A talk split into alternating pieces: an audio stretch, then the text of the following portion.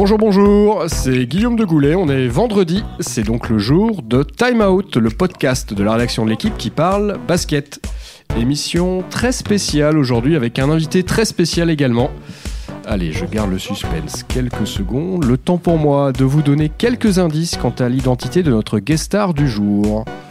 Il est né le 6 décembre 1972 à Saint-Sever, dans les Landes. Il mesure 1m80, compte 47 sélections et une médaille de bronze à l'Euro 2005 avec les Bleus. L'ancien meneur emblématique de l'élan Bernay, l'entraîneur des Levallois Metropolitans, vous avez deviné, il s'agit de Frédéric Faux-Toux, on dit bien le X. Bonjour Prédi et merci d'avoir accepté notre invitation. Bonjour et merci de m'avoir invité. Avec vous, exceptionnellement, on va disputer un match de trois quarts temps seulement, bah, des tiers temps, hein, comme on dit au hockey, pour évoquer Pau et votre passé de joueur, le Valois et votre actualité d'entraîneur, et enfin l'équipe de France, et pourquoi pas, un futur de sélectionneur, vous nous direz tout cela. Pour vous poser les bonnes questions, deux intérieurs de qualité à mes côtés, à vos côtés, Amaury Perdrio. Salut Amaury. Salut à tous. Et Yann Onona. Hello Yann. Salut Guillaume, salut Fred.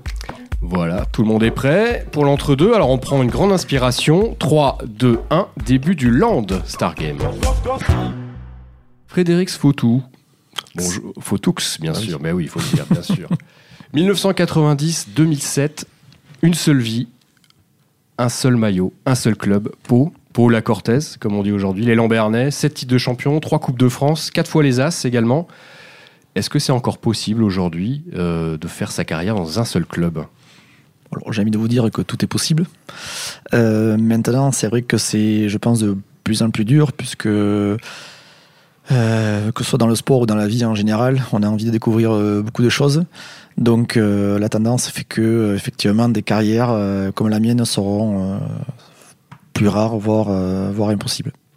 Vous avez jamais eu envie de partir, de quitter Pau, d'aller jouer dans des plus grands clubs, à Limoges, à Villeurbanne? Vous parlez des plus grands clubs là? Oui. Euh, non, non, non, j'ai jamais vu, euh, jamais eu envie de partir. Euh, Peut-être sur la fin de ma carrière, j'avais essayé de prendre deux trois contacts avec Saint-Sébastien à côté, qui était en deuxième division espagnole à l'époque, mais c'était plus par par amour de l'Espagne que pour autre chose. Mais non, j'ai jamais voulu partir parce que toutes les conditions étaient réunies pour moi de rester dans ce club-là. D'abord, c'était un rêve d'enfant déjà, puisque je suis né donc à Saint-Sevé, euh, non Saint-Sever. Euh, et j'ai été bercé par. euh, À 60 km de Pau, hein, c'est ça. Tout à fait, à peu près. Et, et j'ai été bercé par, par Alain Bernet, par la moutette, par les des grands joueurs qui étaient Friedrich Nagel, Howard Carter, Jean-Louis Perper, etc. Et euh, déjà le fait de rentrer au centre de formation, qu'on me propose un contrat professionnel, pour moi était déjà une. C'était ma carrière était quasi réussie. Euh, le fait que euh, au bout d'un an et demi après Orthez, on est déménagé à Pau et qu'on joue le titre tous les ans. Voilà, je pouvais pas rêver mieux. J'avais euh, ma famille, j'avais mes amis, j'avais le club de, de mes rêves et, et on joue le titre chaque année. Donc euh, voilà, qu'est-ce que je pouvais aller chercher de mieux ailleurs? C'est quoi Pau, si vous deviez le, le décrire en quelques mots à quelqu'un qui connaîtrait absolument pas le basket? C'est euh, une passion, une ferveur d'abord? Ouais, Une culture? C'est vraiment d'abord une culture, c'est une culture de, de la victoire. Euh, c'est vrai que quand on rentre aujourd'hui dans ce pays des sports et qu'on voit les trophées, les maillots, les grands joueurs qui sont passés euh, par, ce club, euh, ben déjà ça, ça, pose un, ça pose un club, ça pose une équipe. Après, voilà, c'est une ferveur. ouais, j'ai presque envie de vous dire, comme beaucoup d'équipes. Mais c'est vrai que dès que les victoires s'enchaînent, euh, un palais des sports de 7500 places qui se remplit, qui pousse derrière son équipe. Voilà, c'est quelque chose qu'on trouve euh, pas beaucoup ailleurs. On peut le trouver avec des salles de 4000 places, 4005, mais 7005, ça fait beaucoup. Et de sentir ça, c'est voilà, c'est gratifiant.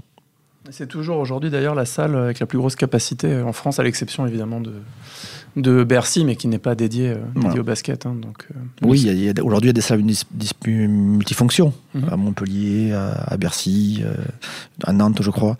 Mais dédié qu'au basket, effectivement, il n'y a que- il y a qu'à Pau. Ça veut dire quoi du coup? Ça veut dire que, que en France ou même plus largement, on a du mal à, à- à imprimer cette, cette culture club. C'est pour ça que les jeunes aujourd'hui, on, on s'identifie plus à un club qui gagne ou qui a une histoire. Dans votre ressenti de coach aujourd'hui, quand vous avez un, un jeune entre les mains, est-ce qu'on sent qu'en fait, l'histoire d'un club, ça l'intéresse moins Hum, oui, oui, je pense que c'est ça. Aujourd'hui, euh, même la société, je, faire- je fais souvent la comparaison, mais on a beaucoup individualisé euh, nos vies euh, et les joueurs, les sportifs professionnels ben, fonctionnent comme ça aussi. C'est, enfin, je, je vois, moi, je vois pas ça d'un côté négatif. C'est simplement un changement de, de mentalité. Donc, il faut les faire adhérer à autre chose. Alors après, euh, ils sont euh, très heureux de venir jouer dans des, dans des grands clubs, euh, que ce soit Pau, euh, Villeurbanne, euh, Strasbourg. Mais, mais il faut leur apporter autre chose. Le Valois aussi, Dans les grands clubs? Dans les grands clubs. Il y a un palmarès à Levallois, Fred? On est en train de le construire. on en parlera, on en parlera tout à l'heure. J'aimerais que vous reveniez un, un petit peu sur votre carrière de, de joueur à Pau. Vous avez arrêté euh, de la meilleure des manières, l'équipe de France aussi d'ailleurs, vous avez arrêté euh, votre carrière tout court, c'était en 2007 après une victoire en Coupe de France. Vous avez arrêté l'équipe de France après une, une médaille euh, en 2005 euh, à l'Euro. Vous avez su choisir votre moment, c'était important ça, de choisir le moment de s'arrêter Oui, alors, bon, en équipe de France, j'ai pas trouvé le choix. J'aurais bien fait le par la grande porte. J'aurais bien fait le champion du monde après. Mais bon, il fallait passer à autre chose. Euh, en tout cas, je l'ai pas du tout mal pris. C'est plus euh, une blague. Euh, mais c'est vrai que j'ai eu la chance de, à chaque fois, de quand je terminais quelque chose, de, finir par une victoire. Euh, j'ai pas toujours choisi parce que l'année où on gagne, la- j'arrête, où on gagne la Coupe de France en 2007, on se qualifie même pas pour les playoffs alors qu'on avait, on était dans le top 16 en, Euroleague. Mais voilà, j'ai j'ai eu la chance de beaucoup gagner, beaucoup gagner dans ma carrière. Euh, donc, euh, je trouve que c'était un beau clin d'œil de, à chaque fois de terminer par, euh, mais par un trophée ou une médaille. Donc, euh, Et un, et un tir à trois points en plus, non euh, En et- Serbie? Et un tir à trois points en Serbie. Et mon dernier match d'Euroleague, un tir à trois points euh, à Vitoria. Bon, enfin, je sais que j'ai- je sais que j'ai eu, euh, je me la suis provoqué bien sûr, mais je sais que j'ai eu beaucoup de chance dans ma carrière. Et justement, euh, Fred, tu termines, euh, tu termines à un point de, j'ai l'impression, un point de basculement peut-être euh, du, basket français, notamment européen, puisque comme tu disais, vous aviez fait le, top 16 de l'Euroleague. Depuis, aucune équipe française n'a joué le top 16 de l'Euroleague. J'avais envie de te demander, selon toi, maintenant, a- maintenant que tu es entraîneur dans l'élite, qu'est-ce qui a changé dans le basket que tu as joué et le basket que tu observes aujourd'hui? Mais D'abord, une économie. Les, les gros clubs sont devenus euh, très structurés et très riches. Euh, en termes d'effectifs, donc, puisque les, gros clubs euh, aujourd'hui ont des effectifs de allez, 15, euh, 17 joueurs euh, quasi pro, enfin quasi pro, euh, pro. Et alors donc, allez, je vais dire euh, 13, 14 pros et les trois meilleurs jeunes de, de- leur pays. Euh, donc, ce qui font qu'ils peuvent jouer sur les deux tableaux et, et donc appauvrissent les, les con- les concurrents. Euh, en termes de jeu, peut-être aussi, et de formation, euh, la formation française, de par nos qualités, est peut-être un peu moins adaptée au basket de, de l'Euroleague et un peu plus au basket de la Jeep Elite et de, de la NBA. Donc euh, voilà, donc l'amalgame fait que ben, ben, aujourd'hui c'est compliqué. Mais je pense que le gros point, c'est que en termes de structure et, économique, d'autres d'autres clubs sont plus importants que nous. Après, est-ce que les manières sont bonnes? Ça, c'est encore autre chose. Mais euh, parce que les clubs français sont, je trouve, sont, ça reste structuré, bien structuré, mais à une échelle moins importante. L'Euroleague avec Pau, ça, ça reste un, un regret de ne pas avoir euh, été plus loin, de ne pas avoir euh, marqué, parce qu'on sait que l'histoire euh, paloise, elle est riche aussi de, de Coupe d'Europe, euh, d'avoir réussi un, un coup euh, de maître. Ah mais carrément. Alors moi, si j'ai un regret dans ma carrière à Alain Bernet, c'est de ne pas avoir participé en Final Four. Voilà. Vous n'étiez pas loin. hein sur 14 participations, on a fait trois quarts de finale, euh, dont deux belles. Et, mais bon, ça n'a jamais été au bout, malheureusement. Qu'est-ce qui vous manque Qu'est-ce qui vous a manqué à l'époque? Un peu d'expérience, un peu Oui. de banc, un peu de chance, un peu de tout ça peut-être? Oui, bon, à chaque fois, on est tombé sur des grosses équipes. Parce que de toute façon, on est dans le top 8, euh, il n'y a que des grosses équipes. Et je pense un peu de, de maturité, d'expérience, euh, peut-être aussi un, un brin de chance, parce qu'à un moment donné, il en faut un peu. Hum, voilà, donc euh, un peu de tout ça. Aujourd'hui, Pau euh, revient sur le, sur le devant de la scène. On sait qu'il y a eu quelques années difficiles. Est-ce que, euh, selon vous, l'élan Bernay est capable de redevenir euh, le- un des clubs leaders du basket français comme, comme l'est aujourd'hui Villeurbanne, par exemple? Bah, je pense que en toute objectivité, ça sera dur. Voilà, comme beaucoup de clubs, euh, de se maintenir au top niveau comme, euh, comme euh, peut le faire l'Asvel. Dans le sport de haut niveau, aujourd'hui, l'économie a a pris un vrai rôle, très important dans, les résultats sur le long terme. Voilà, donc euh, Bernet aujourd'hui fait une très belle saison avec un budget moyen, comme beaucoup d'équipes de championnat. Euh, bon, J'espère pour eux qu'ils se maintiendront là, mais il y a très peu de marge sur euh, ceux qui arrivent derrière. Euh, et après, le problème, c'est que ben, ces équipes-là, qui font une très belle saison, les joueurs majeurs prennent de la, de la valeur. Voilà, et ils se feront sûrement piller euh, par les gros clubs, qu'ils soient français ou européens, et il va falloir reconstruire. Et on sait que pour durer, sur le long terme, eh il faut garder les joueurs euh, longtemps et fabriquer un collectif. Ça veut dire qu'une génération comme euh, celle des, des Gadou ou ensuite celle des, des Boris Dio, etc., on, risque de ne plus en voir à Pau? Euh, ben si, Boris Dio, Pietrus, oui, parce qu'ils sont restés 3 ans et qu'on les a pris à 18 ans. Après, euh, comme des, des ça sera compliqué euh, parce que nous, les meilleurs joueurs français venaient à Pau à l'époque. Voilà, aujourd'hui, les meilleurs joueurs français, malheureusement, Pau et beaucoup d'autres, comme le Valois par exemple, on ne peut pas aujourd'hui se les payer quoi. Après votre carrière de joueur, vous avez entamé une carrière d'entraîneur, même s'il y a une petite parenthèse, je crois, à la, à la mairie de Pau, comme, euh, comme adjoint en sport. Euh, Est-ce qu'il n'aurait pas été euh, finalement logique de vous voir commencer votre carrière d'entraîneur à Orthez? Alors, euh, d'abord, euh, entre les deux, j'ai aussi joué hors sérieux. Qui est mon club, Important, euh, oui. Très, très important. Avec une Coupe des Landes à la clé, hein, pas? Exactement, un autre trophée en 2010. Et derrière, donc, j'ai arrêté. Euh, On peut pas être landais et arrêter de jouer sans avoir gagné la Coupe des Landes? Euh, complètement. En tout cas, pour ma part, euh, c'était euh, impossible à imaginer. Donc, c'est bon, j'ai assouvi mon rêve aussi. En termes de basket, en tout cas. Et j'aurais, oui, j'aurais bien aimé et beaucoup, beaucoup, beaucoup commencer ma, ma carrière d'entraîneur à l'élan Bernet. mais ça n'a pas marché. Ça n'a pas fonctionné. C'était pas mon moment, apparemment. Votre arrivée à- Levallois, on peut en, parler un petit peu. Comment ça se, comment ça se fait? Vous arrivez avec Antoine Rigaudot, hein, je crois, si je dis pas de, bêtises. Vous êtes, euh, vous étiez inséparables et puis vous êtes resté tout seul finalement. Euh, ouais, ouais, ouais. Alors, euh, c'est vrai que ben, il y a des opportunités qu'il faut savoir saisir. Euh, je voulais revenir donc après mon, mandat à la mairie de Pau. Je voulais revenir dans le sport de, haut niveau. Depuis bon, depuis 7 ans, j'entraînais des, des, des Benjamins.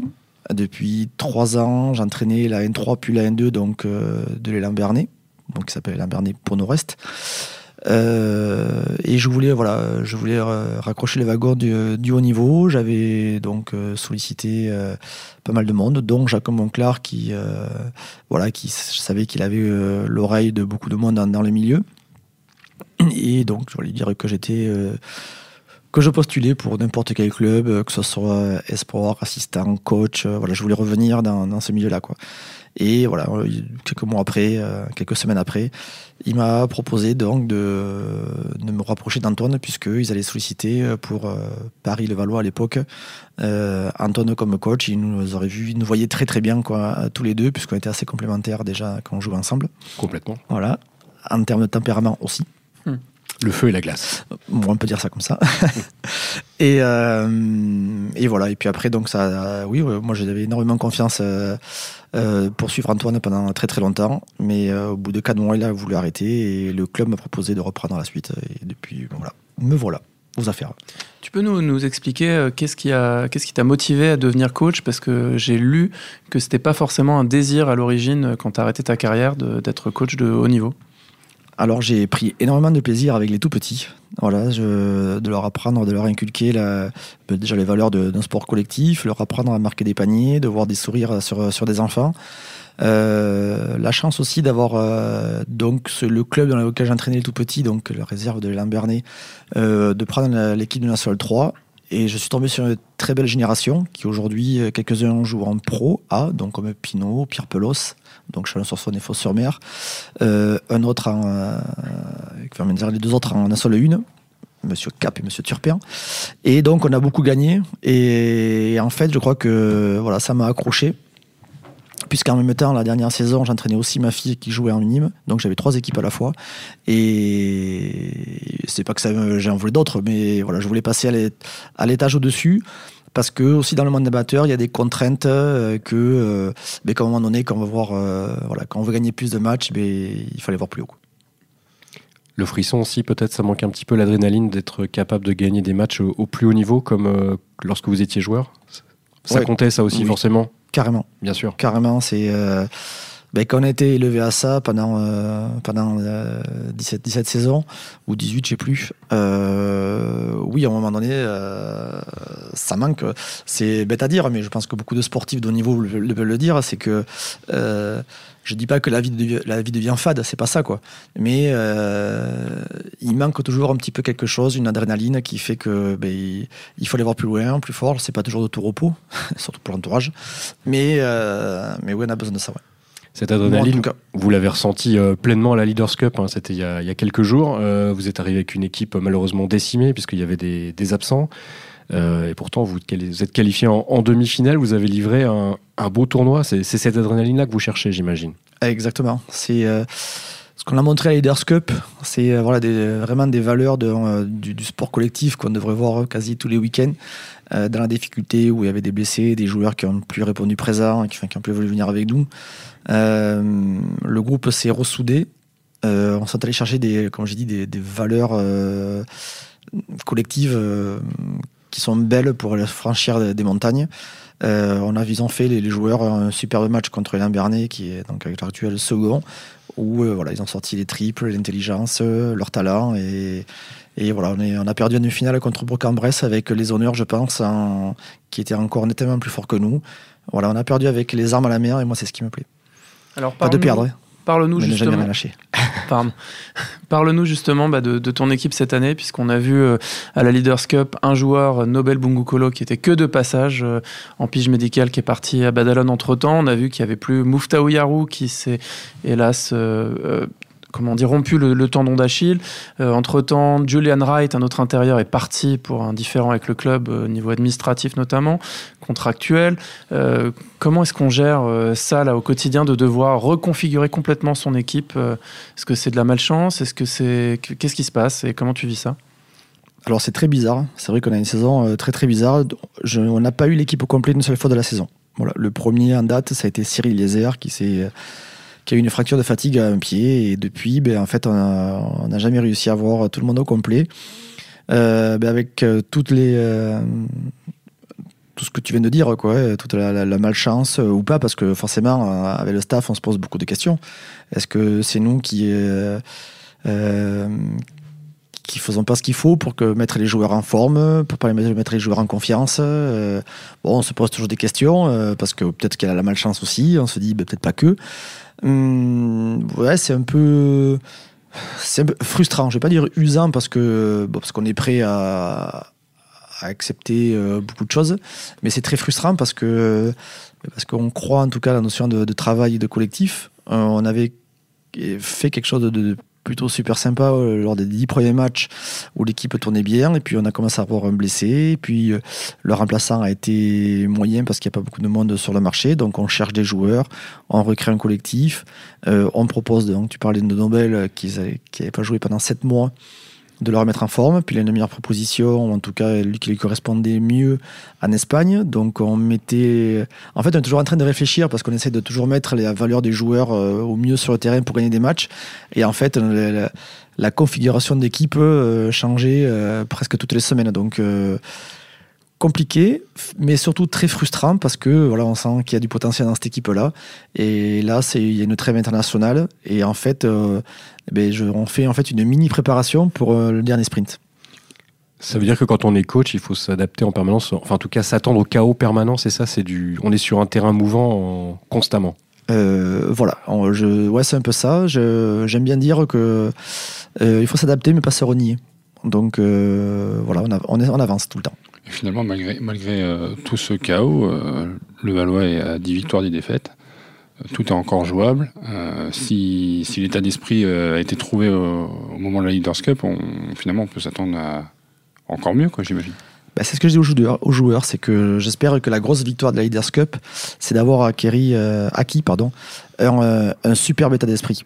Voilà, ça, il va falloir vraiment le garder et le cultiver et intégrer euh, nos trois nouveaux joueurs. Donc, euh, ouais, on est à 10-10, c'est très bien. On a fait 7-3 au début, les 10 premiers matchs. On est à 3-7.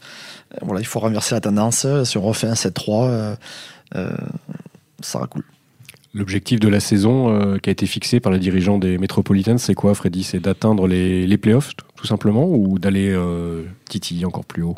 Alors, au début de saison, c'était petit peu dit que euh, voilà, si on pouvait finir entre la. C'était assez large, entre la 7e et 12e place, on aurait fait une saison euh, plutôt correcte, avec le, voilà, le doux secret d'accrocher les playoffs. Euh, Aujourd'hui, euh, là, c'est clairement, on va pas non plus fanfaronner, on va prendre un match après match.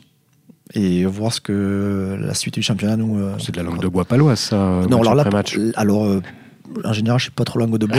Euh, là, là, je, je peux pas dire mieux. C'est parce que, parce que déjà, il y a l'inconnu d'intégrer les nouveaux joueurs. Et... Exactement. Voilà, et puis, puis c'est que euh, j'ose imaginer que les autres clubs euh, travaillent aussi. Et c'est pas pour rien qu'on commence la saison au mois d'août et qu'en général, les meilleures équipes euh, sont au top en, février-mars. Euh, nous, on commence une nouvelle préparation en février. Donc voilà, on- il va falloir qu'on qu'on qu'on sprinte et qu'on finisse à fond. Vous serez au taquet en août, en fait. Ouais. pour les fêtes à Dax. Très bien. Freddy, Freddy, tu as été très connu comme joueur pour ton caractère teigneux, n'est-ce pas, sur le terrain, euh, et ton côté décisif aussi. Et comment ça, ça se transcrit dans, dans ton caractère de coach? Est-ce que c'est des choses que tu dois mettre de côté, que tu laisses s'exprimer euh, de temps en temps avec les arbitres, avec tes joueurs, ou comment, comment ça se transcrit? Euh, J'essaye de leur inculquer. Euh, par, euh, par différentes par mon tempérament je euh, j'essaye pas de, me cacher. Alors peut-être que ouais des fois ça euh, même à l'entraînement même avec mon discours sur certains joueurs euh, je vais pas dire que ça déborde mais bon on se dit les choses. Voilà. Euh, mais en tout cas dans mes préparations de match dans euh, dans les temps morts dans les dans les mi-temps euh, c'est vrai que je demande souvent de de pas lâcher de donner. Euh, et après euh, ben, les joueurs euh, ils s'approprient ces messages-là aussi. Voilà, si on leur dit euh, calmez-vous, ils vont se calmer. Si on leur dit va chercher plus loin, tu vas chercher plus loin. Et, en général, euh, euh, aussi, on fait jouer les joueurs qui nous correspondent un petit peu, enfin, en tout cas qui adhèrent au discours que, que l'on veut véhiculer. Après, souvent aussi des, entraînements en forme de, concours et sur les objectifs qu'on qu'on fixe à chacun. Voilà, donc euh, après, pour être décisif, c'est le tempérament de chacun. Voilà, je les prends des fois concours à trois points. Tu gagnes? Euh, ouais, ça m'arrive souvent.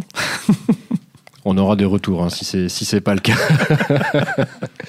Euh, on a appris cette semaine que les Levallois Metropolitans allaient s'appeler la saison prochaine euh, les Metropolitans 92, puisqu'un un projet de rapprochement, en tout cas de fusion avec la ville de Boulogne est en, est en cours. Euh, c'est plutôt une bonne nouvelle pour vous. Vous êtes euh, sous contrat encore avec le club francilien pour les, les deux prochaines années. C'est quelque chose qui vous, un, qui vous excite et deux, qui vous offre des perspectives pour, pour l'avenir? Alors, excité, je sais pas si c'est le mot. Enthousiasmé Ah voilà. Mais euh, oui, beaucoup. Beaucoup parce que ben, ça va dire différents d'autres moyens. Euh, dire, ça veut dire aussi aider le club à franchir un autre palier, donc faire partir d'un projet ambitieux. Et ça, en tant qu'entraîneur, on a toujours envie de, de plus. Donc, euh, de faire partie de ce projet-là à la base. On ne sait jamais si on verra le bout, mais en tout cas, c'est super motivant de, voilà, de construire quelque chose de nouveau. Et je pense que même pour le basket français, euh, d'avoir des clubs d'élite dans, euh, dans la région parisienne, dans Par- Paris, la sa région parisienne, c'est quelque chose de super important. Est-ce que tu es, toi, associé directement euh, à ce qui se passe au niveau administratif, à tout ça? Est-ce que tu es concerné? Est-ce qu'on te transmet toutes les infos, on te demande ton avis ou pas du tout, tu restes dans la, dans la partie sportive exclusivement Mm, ouais, ouais, non. Alors, on ne me donne pas forcément mon avis, mais en tout cas, je suis l'évolution euh, au plus près, quasi au jour le jour, avec, euh, avec Alain Weiss, qui est euh, vice-président qui est en charge des sports à, mes côtés. Voilà, il me tient informé de, l'évolution du, do- du dossier, et donc, ce qui nous permet aussi d'avoir une idée sur la perspective que l'on va mener pour.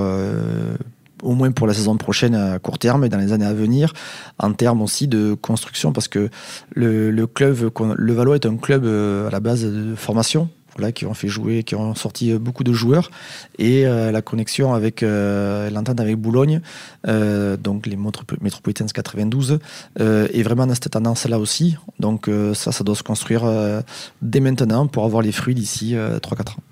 On parle euh, d'une salle, future salle de 5000 places, on parle d'un budget en, hausse, on parle euh, d'une projection vers, vers 2024, on parle d'un projet mm, costaud quand même. Ouais, ouais, c'est costaud, très ambitieux, euh, avec deux villes qui s'en donnent, euh, qui donnent les, mo- les moyens, et surtout euh, des, personnes qui, euh, qui s'entendent et qui se comprennent, et ça, c'est, très important. Euh, De toute façon, euh, pour ne plus avoir ni le Valois ni Boulogne euh, sur le nom du club, ça, ça veut dire beaucoup de, de, de très bonnes choses sur l'entente des, des dirigeants, et surtout pour l'évolution euh, du projet.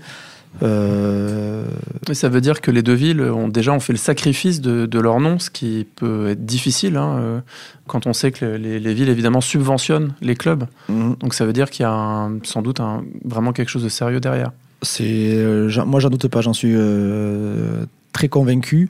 Et ça prouve que, voilà, que le projet est sur des très bons rails.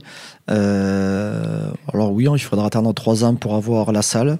Mais pendant ces trois années-là, euh, il y a beaucoup de choses à, construire, euh, surtout sur le terrain. Parce que, ben parce qu'en fait, il va falloir maintenir le, club à, à un très haut niveau et avoir des résultats. Est-ce que ça veut dire aussi que justement sportivement, par rapport à cette saison, on peut s'attendre avec la saison prochaine une, rupture où justement le, vrai rôle, la vraie difficulté, ça va être de trouver une continuité, mais plus plus euh, en, en améliorant ce qu'il y a déjà, ou c'est vraiment euh, aussi une phase de reconstruction? En termes de joueurs. Oui, sportivement. Alors, euh, non, je pense pas qu'il y aura de, rupture. Il y aura une, vraie continuité et surtout, ça va renforcer en fait.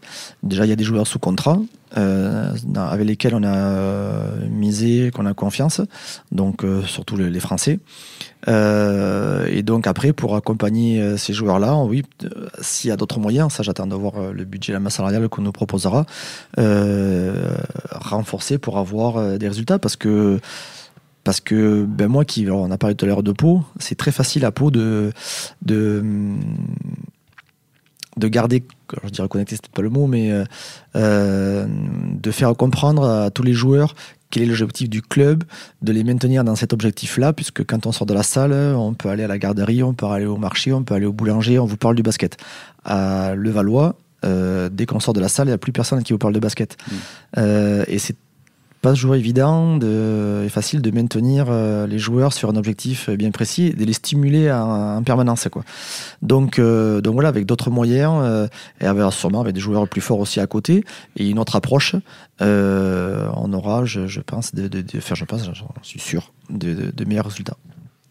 On est en, pleine trêve internationale. Euh, cette trêve, elle est liée évidemment aux qualifications euh, pour la Coupe du Monde. L'équipe de France a perdu, hein, c'était jeudi soir en, Finlande. L'équipe de France est, déjà qualifiée, jouera son dernier match euh, dimanche contre la, République tchèque à Nantes. Ça vous inspire quoi, ces trêves internationales imposées par, par la FIBA? Ça vous plaît? Ça vous laisse circonspect? Votre avis là-dessus? Bon, alors moi, perso, en tant qu'entraîneur, ça ne me plaît pas. Voilà, parce que, mais parce que pour construire un collectif et surtout pour euh, focaliser les joueurs sur un objectif euh, collectif, c'est compliqué. On les a euh, deux mois et demi, trois mois. Il y, a- des joueurs qui, par exemple, moi j'en ai un qui est parti avec euh, l'équipe du Nigeria, j'ai euh, un autre qui était parti avec l'équipe de France UVR, un autre avec l'équipe de France A, un autre qui est de faire un aller-retour en Croatie. c'est compliqué parce que voilà, on n'a pas de continuité, on doit récupérer les joueurs, reconstruire, enfin les, reconnecter quelque part sur les objectifs qu'on qu'on s'est fixés. Donc euh, euh, voilà, on est toujours en train de, jongler. Et puis ça, ça, après il y a la trêve de Noël où euh, la ligue nous impose de laisser euh, X jours. Après il y en a encore une trêve en février. Hop, là ça, ça repart. Non, c'est compliqué de de garder mobilisé tout un groupe avec des, des grosses coupures que, que l'on peut avoir. Donc euh, euh, voilà, bon, moi je pensais que ça peut être bien, en tout cas sur l'exposition de l'équipe de France, parce que ça mettait des matchs en, en pleine saison. Mais comme on n'a pas toujours les meilleurs joueurs et donc la visibilité est toujours moindre, bah, je trouve que c'est voilà, ça casse les saisons et, et ça perturbe le championnat même pour les, sûrement les supporters. Je vous propose un petit peu de basket fiction, euh, Freddy, maintenant. Oh. Nous sommes en 2023. Devant vous, deux propositions de contrat sur la table. À gauche, nouveau coach des Metropolitans dans la superbe salle de 5000 places qui vient d'ouvrir à Boulogne. À droite, un poste de sélectionneur qui vient de se libérer. L'équipe de France A, pas des cadets, j'entends. Qu'est-ce que vous prenez? Ah ouais. ah oui, c'est du basket fiction là. On ah, c'est basket fiction, mais il y, a, il y, a, deux heures, c'était pas ça la question. oui, je sais. je pouvais prendre les deux. Parce que, bah, on peut cumuler. Vincent Collet euh, cumule les, les, deux postes à Strasbourg et en équipe de France. C'est une réponse que vous pouvez me faire, à moins que vous pensiez que le cumul des deux casquettes ne soit pas forcément une bonne chose. Alors pendant, long, pendant une période courte, je pense que c'est cumulable. Effectivement, après, pendant très longtemps, je pense que c'est trop usant, à mon sens. Quoi. Euh. Ah non, c'est chaud. non, je prends les deux, moi, bien sûr. En tout cas, en tout cas euh, alors je fais un là, par contre, oui, c'est la langue de bois, quoi. Euh, mais c'est sûr que les deux sont, euh, sont ultra, ultra intéressants, ultra excitants. Là, par contre, oui, je parle d'excitation. parce que 2023, donc, au Metropolitans 92, il y aura déjà trois saisons de passé et on aura déjà gagné beaucoup, de, beaucoup de titres. on est dans la fiction, de toute façon. Totalement, on continue. Vous pouvez y aller. Donc, on aura gagné plein de titres et donc on arrivera dans, dans cette nouvelle salle avec euh, ben déjà les, trophées et il va falloir se maintenir. Et puis qualifier en Euroleague du coup pour bah défier la zèle de, de Tony Parker. Euh, parce que M. Bartomeu euh, sera venu dans cette enceinte-là et aura les yeux qui vont pétiller. Et, et, comment refuser de toute façon la sélection de l'équipe de France? Parce que je pense que c'est le plus beau poste que, auquel on peut prétendre, représenter son pays et à l'aube des Jeux Olympiques, avec sa fille en plus dans l'équipe. Avec, euh, avec ma fille qui sera dans l'équipe. ah, dans l'équipe féminine, oui. Bah. féminine. Et tout le monde sera heureux. Et donc, bah, pour poser la question encore, encore plus clairement, le jour où Vincent Collet euh, s'en va, ce qui, je ne pense pas qu'il aille au-delà des JO 2020. En tout cas, après, tout est possible en fonction de ce qui, ce qui se passera avec l'équipe de France. Mais c'est euh, c'est donc vraiment oui, un poste qui, qui t'intéresse si jamais il était disponible. oui, clairement. Oui, oui, oui. Alors, euh, j'imagine que beaucoup euh, d'entraîneurs euh, sont intéressés par ce poste-là, mais en tout cas, oui, à terme, ça sera quelque chose qui, me plairait énormément parce que bah, déjà, j'ai toujours été attaché au maillot de l'équipe de France, même si c'est un autre rôle sélectionneur qu'entraîneur de club. ouais, c'est quelque chose qui m'intéressera. C'est deux métiers différents, euh, Freddy, sélectionneur et, entraîneur, ou c'est euh, la même chose? Je sais qu'il y a dans certaines disciplines, euh, notamment le hand, hein, Daniel, pas Daniel Costantini, mais son successeur, Claude Onesta, avait dit un poste sélectionneur, ça n'a rien à voir avec un poste d'entraîneur de club. Les deux ne sont pas du tout le, même, le même métier. Est-ce qu'en en basket, c'est le même métier? Non, non, c'est pas du tout le même. D'ailleurs, on le, voit. Hein, euh, bah déjà, entraîneur de club, on est là au quotidien. Euh, euh, les joueurs, on les fait signer en début de saison. Ils sont à nous, quelque part. on leur explique un projet sur, sur 10 mois, avec des objectifs. et puis voilà, on les fait évoluer. on change de stratégie. On est bon. On, on travaille, quoi. On travaille sur, sur 10 mois. Euh, sélectionneur, euh, ben, je pense qu'il faut voyager beaucoup, euh, les convaincre, d'abord convaincre des joueurs d'un projet, après ensuite les convaincre pour les faire venir. certains ont des règles outre-Atlantique à NBA qu'il va falloir qu'ils modifient pour venir jouer en Europe Est-ce qu'ils vont pouvoir bien jouer avec les joueurs européens?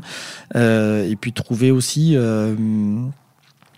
pas forcément prendre les. Parce qu'on peut prendre 12 très forts joueurs, mais c'est pas ça qui fera peut-être la meilleure équipe. Donc, trouver les bonnes complémentarités. Et quand ils sont là, euh, même si un club, on doit, gérer des, égaux, qui sont de plus en plus forts, euh, ben en sélection, c'est encore. Euh, multiplié par je ne sais pas combien, puisque, ben voilà, parce que si vous avez 4-5 euh, joueurs NBA, ben ils en arrivent avec un statut. Si vous avez joué, si vous avez 3-4 joueurs de euh, d'Euroleague, ils ont aussi leur statut dans des très importants dans leur club. Et si vous avez joueur 3-4 euh, joueurs de Jeep Elite, euh, quel va être leur rôle là-dedans parce qu'il doit avoir le même rôle que le joueur NBA. Donc, donc voilà, donc c'est ça aussi qui est, qui est super euh, intéressant. Et tu la vois aller jusqu'où euh, notre, notre, équipe de France à la Coupe du Monde, si jamais euh, elle arrive à rassembler toutes ses forces, ce qui sera sans doute possible, sauf en cas de blessure évidemment. De toute façon, on a un, on a un potentiel énorme depuis, depuis des années. le basket est un sport où la médaille est très compliquée à, aller chercher, euh, surtout en Coupe du Monde Jeux Olympiques, parce que déjà il y en a une qui est quasiment prise par euh, obligatoire par les États-Unis, donc il ne reste plus que deux à, attraper. Euh, les meilleures nations sont en Europe quasiment. Donc voilà, donc l'équipe actuelle, euh, si toutes les forces vives, euh, les meilleurs joueurs viennent, bah, je pense que euh, une demi-finale peut être largement euh, envisageable. La- Largement.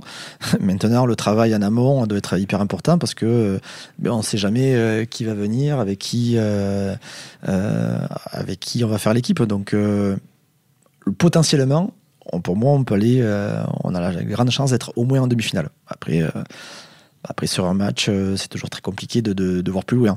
Maintenant, quelle va être la motivation de- des uns et des autres pour venir rejoindre le maillot bleu Ça, et ça dépendra aussi des résultats. Quels joueurs te plaisent euh, particulièrement, vous plaisent, pardon, Freddy, dans cette, euh, dans cette équipe de France? Euh, alors moi, j'adore. Alors vu sur les qualifs, moi j'adore un joueur comme Paul Lacombe, voilà, qui je trouve a pris de plus en plus prendre des- une, vraie dimension en Jeep et je pense qu'il peut jouer beaucoup, beaucoup plus haut. Je pense que c'est un joueur d'Euroleague à, à part entière aujourd'hui.